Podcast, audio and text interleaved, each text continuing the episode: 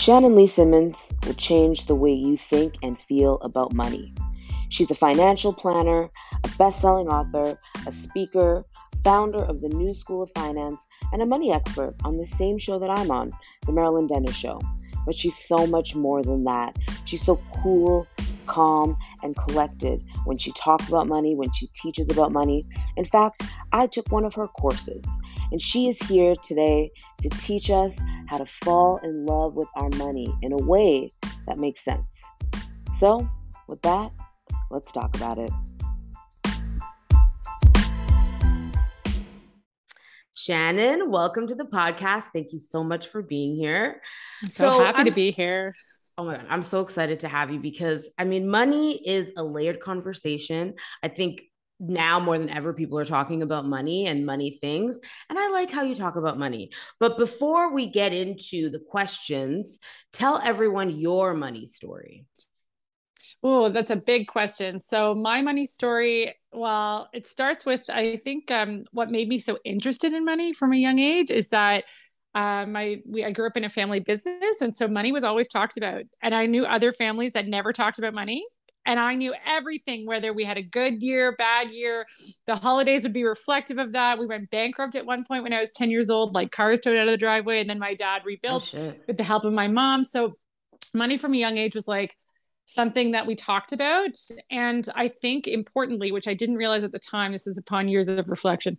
Um, I knew that sometimes you're up and sometimes you're down, but that doesn't necessarily define you and i i don't know if my parents did that on purpose but it was definitely viewed as a tool and then i saw how other people dealt with money too and i I just had this fascination with it. And then um, that's how it kind of my interest was piqued. And then obviously, I love people. And so the marriage of like money and people is personal finance. And then that was just where that kind of grew. I always, always knew um, that I was going to do something with like money and people as soon as I went to university. I was like, that's where I got to, that's where I want to be. So that's, that's where it started. And now, 15 years later, I have been running New School of Finance, and uh, I've seen so many people's financial lives unfold over that decade and a bit. So it's been really exciting. I mean, that's how I learned about you is because I took your, well, I saw you on like TV and had read some articles, but I took your solopreneur like tax program. Yes. And it completely changed the way that like I felt about money because I think that money fear eh, is completely real. People don't look at the numbers because, like you said before, they don't view it as a tool. They kind of view it as a defining characteristic. Like if I have money, I am worthy. If I don't, Correct. I'm not. As yes. opposed to, and what I liked about you is that you talk about money very like it's cool in the sense that there's no like high emotions in it. And I feel like that was what I was drawn to with you. Thank you. That's such a huge compliment. I, I, I feel like money is a tool and we use it and it's important to understand how to use that tool, but that doesn't mean like a bad a bad call doesn't mean that you're going to make bad calls forever. A mistake doesn't mean you're going to make mistakes forever. It's like, oh, we learned and now we have a different skill set. So it's like I am detached from it um, and I think that came from like my upbringing with that. And so that's cool that that was also your experience. That's such a lovely compliment to say. Thank you. Oh my God. Complimenting right out of the gate. Well, like I mentioned, money fear is very real for a lot of people. And I consider myself one of those people that has had to really work through some of those fears. So, what advice would you give to someone who is feeling scared to look at the numbers, like they're scared of that first step? What advice would you give them? Absolutely. And I have been that person too. Uh, so even with all of that knowledge, I still get afraid. I'm still up at 3 a.m. sometimes Googling stuff. So we, I think, I think it's because money is primal. So what I would say to that person is that you're not alone. Um, even people with the most financial savvy or knowledge, where you might think that they have their life together and that everything, you know, they must know what's going on and they're making good decisions. And why am I not making good decisions? And what's wrong with me? Um, so I, am like a perfect example of someone who still gets anxiety about finances, even though like things should be okay and everything's fine, but I'm still nervous about every everything. And so what I say is you're not alone. And I think we really need to understand why money does that to us. So why are we scared to open the the bank account? Why are we scared to look at the balance on the credit card? I think it's twofold. So first and foremost, I think that there for anyone dealing with a situation where they actually can't pay Mm-hmm. So there's an actual like realistic logistical fear of like I see this thing that I'm not able to do and so the sense of um, f- fear and failure and shame there there's that feeling right there because you have to deal with something that you don't really have a solution for mm. and then there's the underbelly the, the layer of maybe you can afford it or you can pay for it but it represents something to you like a bad decision or there's like a financial hangover from something that was that happened where um, you don't want to look at that and a lot of times debt can be that for people because it's like you know, a bad breakup, and then you had to spend two thousand dollars to like get out of there and move and blah blah blah blah, and then now that's sitting on a credit card, and every time you look at that credit card, that's what it think, mm. that's what you think, and then so I would say the worst case scenario is that I mean the one thing to say, and this sounds like I'm harping on it, like um, but it's only going to get worse when you don't look at it. That is a real fear to stop, the first thing you have to do is just figure out where you're at. You yeah. have to look. I mean, that's the thing. You have to look. And I will be honest, I was one of those people that like I didn't look at my taxes for years. And when I finally looked, the amount was so high. Had I just done it like year over year, it would have much been much more manageable. But it was that fear that like stopped me from doing it. Yeah. Oh, sorry. I wasn't sure if you cut out, but we're going to keep going. Okay. But one thing that I found that as you grow in your sort of like as your baseline of wealth goes up and up, it's not that I think the fear can sort of like follow you as opposed to people thinking like when I make this amount of money, I'll I'll stop being scared of this thing or that thing when it comes to money. And it's like, no, those can exist at any bracket. It's really yes. about you understanding the whole thing. A hundred percent. So I think that there's if if that base level of like um you know you can't pay your bills if that goes away, and you actually can, but the fear is not gone, then that's that underbelly. That's that like anxiety piece that has to do with either maybe some financial ha- um you know a relationship with money that was set long ago or mm. like like mm. something like that that comes up and rears its ugly head um it can also be things like um like just worrying about uncertainty i find people who have the most financial anxiety um, are those who don't sit well with uncertainty so so there's a la- there is a la- lack of control with mm-hmm. financial outcomes so we don't know what the stock market's going to do we have we have history and we make assumptions that that will be okay in the future. We don't know what interest rates are going to do. We have history. We make assumptions. We assume some things. Uh, we assume our jobs are going to be okay. We assume our businesses are going to keep earning money, but we don't know any of that for sure. So all you can do is just trust that you're making the best decision that you can today. And somebody who's not really confident that they can make the best decision today, given everything that they've got, that's a person that's going to have a lot of financial anxiety because they're they can't guarantee the outcome of what they're doing today with their money and of course money is people don't want to be rich for the sake of rich most people anyways that i that i talk to most people just want to know that they're going to be able to like mm-hmm. eat, keep, live where they live where they need to live within reason uh you know if they've got a family like put food on the table for the kids like like do the do the things they want to do and like not have to scramble and worry i think the, most people just don't want to worry that's mm-hmm. what it is mm-hmm. It's true. That's really what it is. You get bogged down by the worry.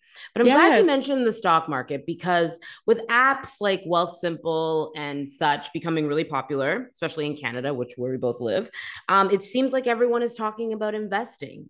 And I feel like you know when anyone everyone is talking about something everyone is just like rushing to do it like i need to get on Wealthsimple i need to start investing but like who should be investing and who is maybe not in the position to start investing yet yeah i think that investing is great but um so basically when i when i say investing too what i'm actually talking about here is putting your money into the stock market in a way that is um, strategic well thought out um, and it's like it makes sense for you not what makes sense to that internet person or your neighbor or that person at the proverbial water cooler on slack like like or that or that internet thread so what what happens is we get all this info from everybody and we think, well, they made some money there. Maybe I should I was so dumb for not doing that. And there's this almost like a sense of FOMO. Mm-hmm. And so I think that's that's never great uh, because what ha- you don't know what that person's financial situation is behind the doors. Maybe they're so loaded. Maybe they have generational wealth coming out the yin so they can take all these ridiculous risks. Maybe their rent is super low. Maybe they have no mortgage. Who knows? Mm-hmm. Look at what you need for your life first before you invest. And the whole point of investing is to like put your money in um to like a well balanced low fee portfolio. It's so boring. Everyone wants me to say something exciting. It's really not. And and like and like you invested in a really like you know well diversified way and it grows over time. Like that's the actual key. And i still think even with that piece um, you need to make sure that a couple of things are in place before you go and do that because as soon as you leave as soon as you start investing there's risk. It could go up tomorrow it could go down tomorrow. Mm-hmm. and so if, if you're in a position where your money can go down then that's different than somebody who can't pay rent next month. So um, what i would say is the first things that you want to make sure is uh, that you can make ends meet every month. So mm-hmm. things coming in, things coming out, that's great. The second thing is that if you've got any consumer debt, like uh, high interest rate credit cards or anything like that, let's deal with that. and you've got a little bit of money to like push yourself forward financially, let's put it there over mm. investing because if you look at 19.99% on a credit card like a rate of return there's no investment that's going to give you that so you saving that 19% interest every month is the same as you putting your money into an investment that's growing at 19%, which is an insane rate of return that no mm-hmm. one would ever mm-hmm. get.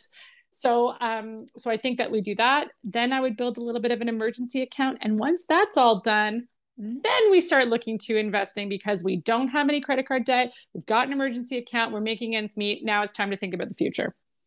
Nice. So get your ducks in a row and be in a position that when you can ride it essentially yes. it's not like i gotta pull this money out next month like it has to grow it has to grow it has to be something that you're like okay putting this money in and continuing to do that so that in 20 years it's like this huge amount. That's exactly right. So your time horizon is massively important here.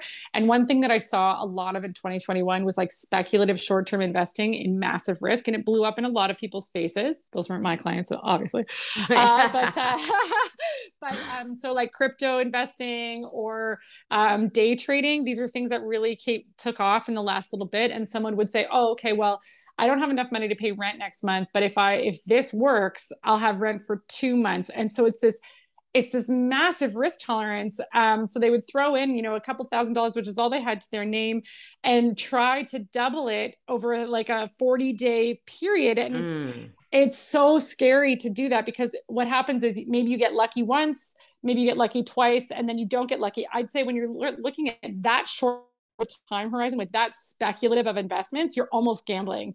And I don't think anyone would sit there and be like, yeah, we should definitely gamble. So when I'm talking about investing, I'm not talking about short term speculative investing. I'm talking about like that boring long term thing that you're like, okay, I'm going to put my money in here and it's going to be there for me later. And that's my long game, not my, we're not investing for the short run. Nice. I love that because I think that's really valuable information for people that are getting maybe a little overexcited in the moment just because everyone's talking about investing, but maybe they're not in a position to do it yet. So you kind of got to assess your life first. It's all about you. And I will say this too. So I'm one of this, I have a weird job where I get to actually look behind the scenes of people's finances. And let me tell you, they're not posting the losses online. I mean, unless yeah. they're doing it at, for shock value, but most people when they're talking about their big wins there's a lot of losses that are just like straight up not being mentioned. Mm. and so mm. so i would just i would take everything that you hear about money with a grain of salt unless someone's sharing their bank account statement with you.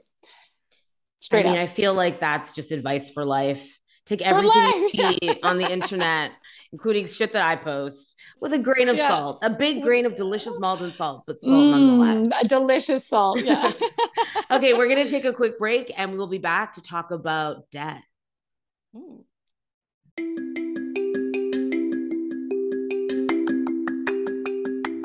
Acne isn't from dirty skin, and eczema isn't from something on your skin.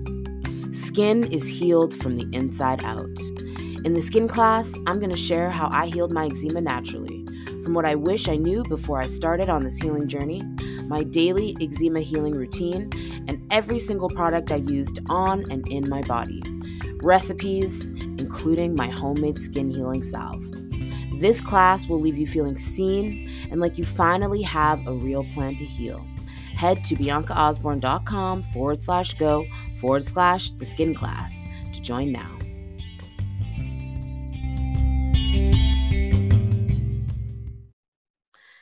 Welcome back, everyone. So, I mean, we covered so much in terms of like investing and i think that's a really important topic because i mean you see it around now especially on the internet like women investing you know girl get your bag like this whole thing. So i think it's really important like you said before to just assess where you at you're at before you get too excited about investing money you don't really stand to lose in the moment. Okay but we're to talk about debt so I have a question, and this was something that I really wondered when I was in my debt and money glow up journey myself. Can you pay off debt and save slash invest at the same time, or is it better to just deal with the debt first and then start saving? I love this question. Uh, I think it I'm going to be uh, super slippery here and say it depends, but I'll give you my rules. I'm going to give you my rules of thumb. So I think if you've got credit card debt that's really high interest, um, investing it like i said before is is likely not going to return anything that's close to what you're being charged every single month. So if you just look at the sheer math on that the best bang for your buck is to put it on the credit card. But what i do think is possible and even a good idea is let's say you got a hundred bucks a month and you're like this is this is what i have to better my financial life. Mm-hmm. then it's sometimes okay to be like, I'm going to send 50 of that to the credit card and 50 of that to an emergency account. Because what happens when you are in debt and you put everything you have to that credit card, like it's payday, and you're like, boom, there it is.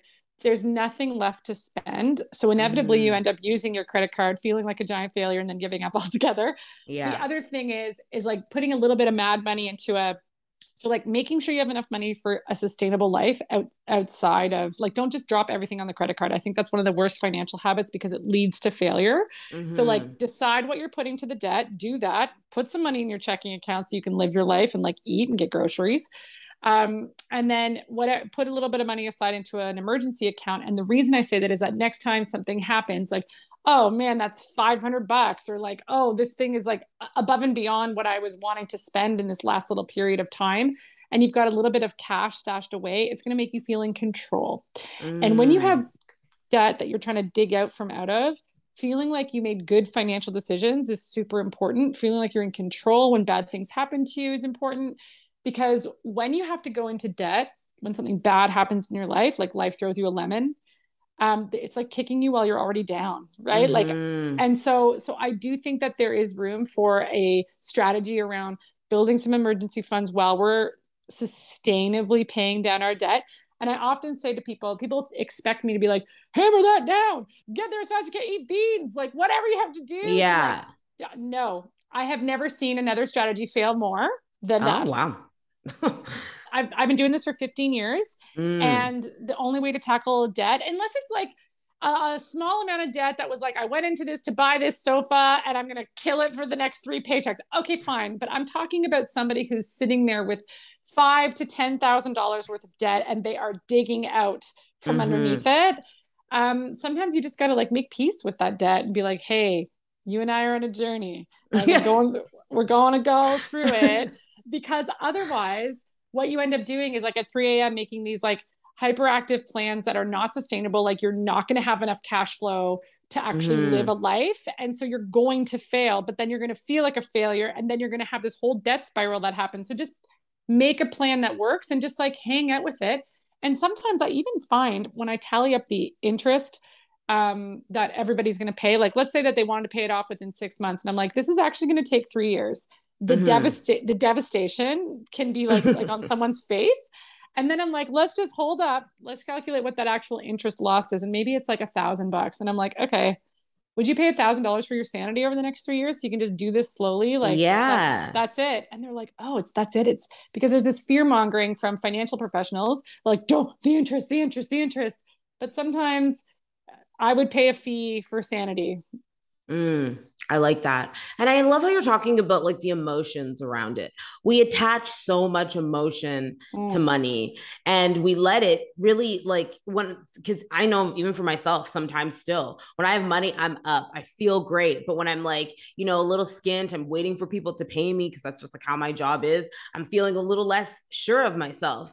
And I think we have to and this is the work that I continue to do, work on just letting money be like an inanimate object that like you said before just offers you options choice control as opposed to it being the thing that is like defining at the moment. that's moment. right it's not about your self-worth um, what i think money does that makes us feel that lift is that i think it alleviates anxiety so because money is how we like pay our bills and do the things that we want to do when we have it we feel in control and we don't feel as scared and when we don't have it that self-doubt or like that anxiety about like well what if that starts to happen um, yeah. um, and so that's why i also think that like emergency accounts are like so sexy because i think that when if you're able to build an emergency account every time you log into your bank you see this like little stash of money and you're like I did that. There's a sense of accomplishment. And number two, it's like a warm blanket of calm when you're in that kind of spiral of, of fear where you're like, oh, what if, what if, what if, what if? It's like, that's okay. At least I know I could do this. At least I know I could do this. So I really mm-hmm. think that taking the time to build up an emergency account, even if it takes like a year or so, is like so worth the emotional um, gain and the financial confidence it'll bring. Nice. Emergency fund. Um, okay, well, we live in Toronto and it is crazy real estate place here. It's it's it's madness. There's no other word for it. And I feel like no. it's kind of madness everywhere, but Toronto feels especially unique.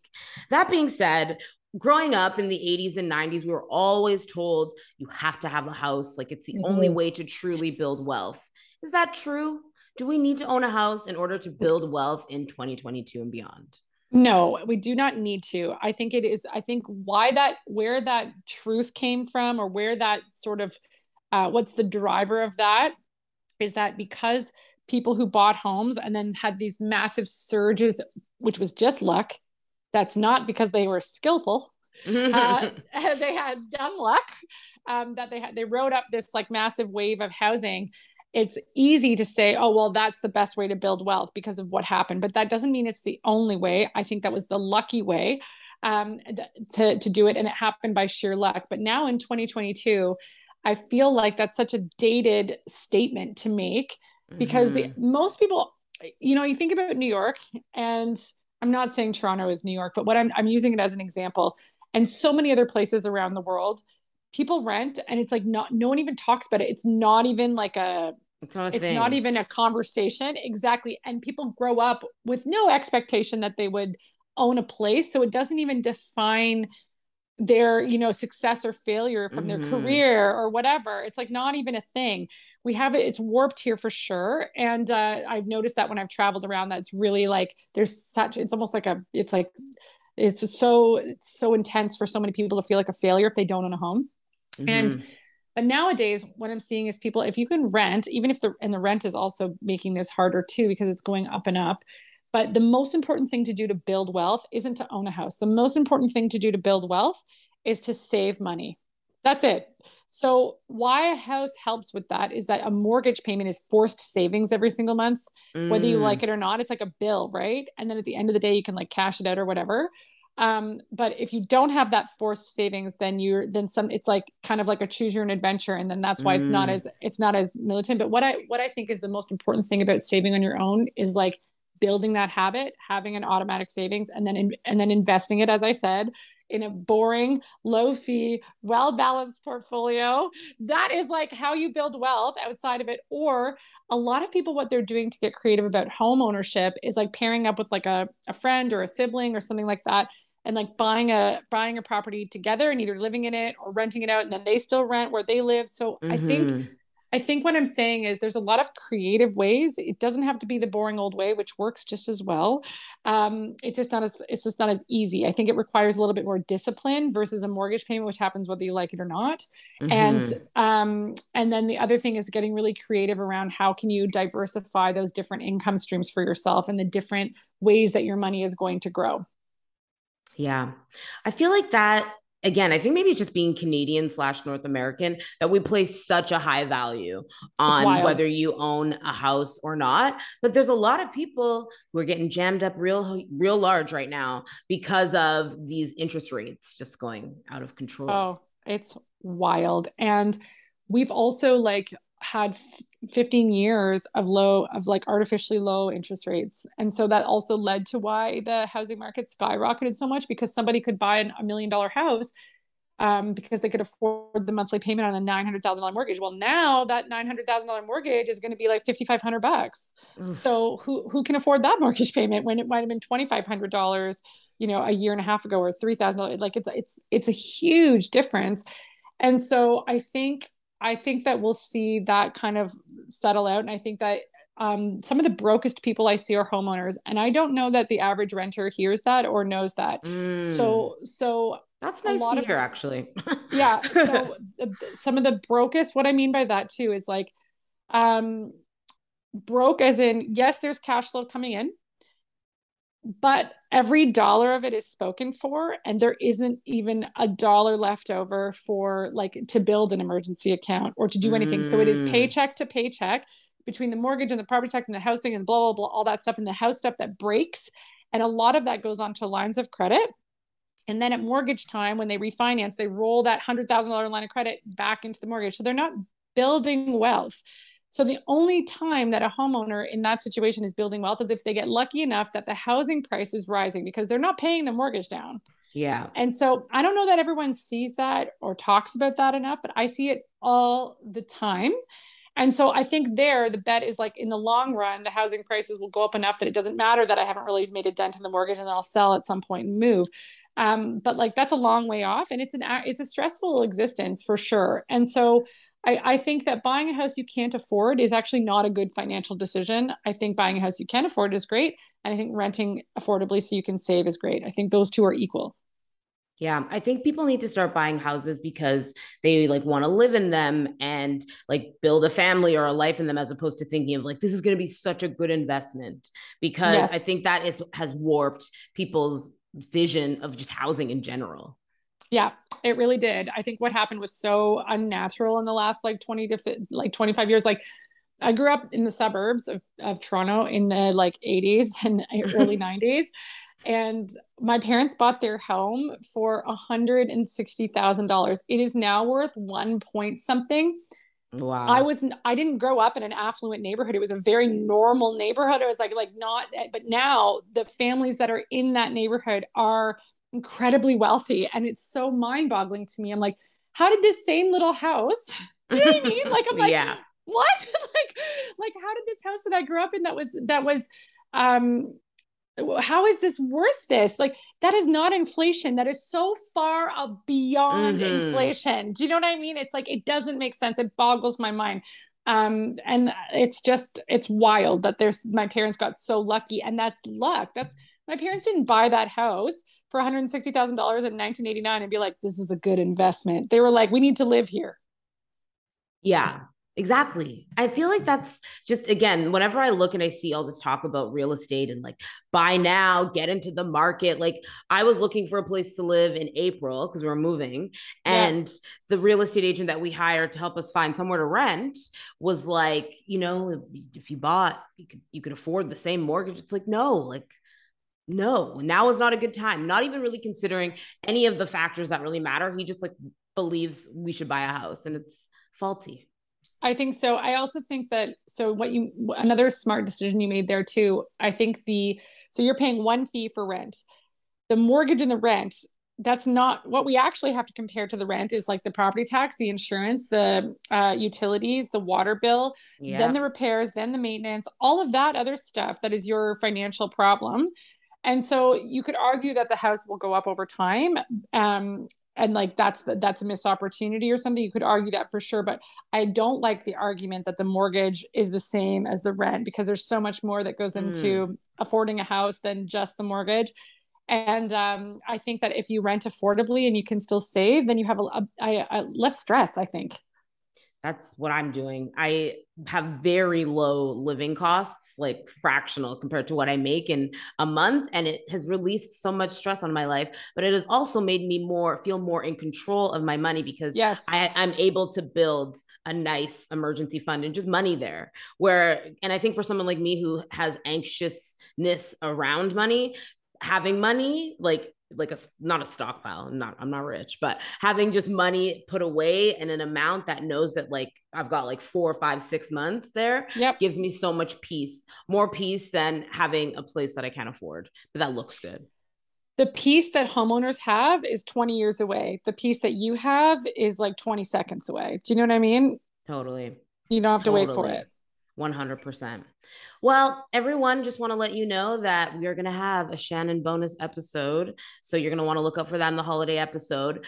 But we are done for this one. So, Shannon, for everyone who wants to get to know you, I know I mentioned I was in your solopreneur tax course, but tell everyone where they can find you, what kind of courses you have to offer, and help you have to give people who want to get a money glow up of their own.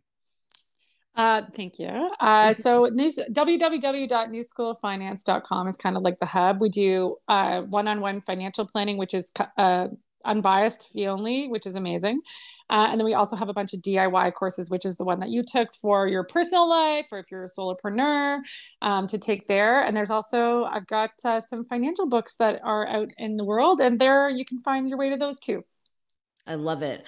I actually just want to say one more thing before we end this episode. I remember in the course you said, I look at you like literally said, I look at so many people's money behind the scenes. And she's like, someone who you would look at and think has a ton of it is actually broker than you would ever be able to fathom. And that like really stuck with me because I think we're all just trying to glow up in a way with our money that looks good to other people. But that's not what it's about. It's about actually feeling good and safe with your finances. And you help good and safe. The best words you could have cho- like chosen there. Good and safe with your money. That's the feeling that we're not somebody else's. Who cares? Who cares? It's all about us. it's all it's all about you. Yeah, exactly.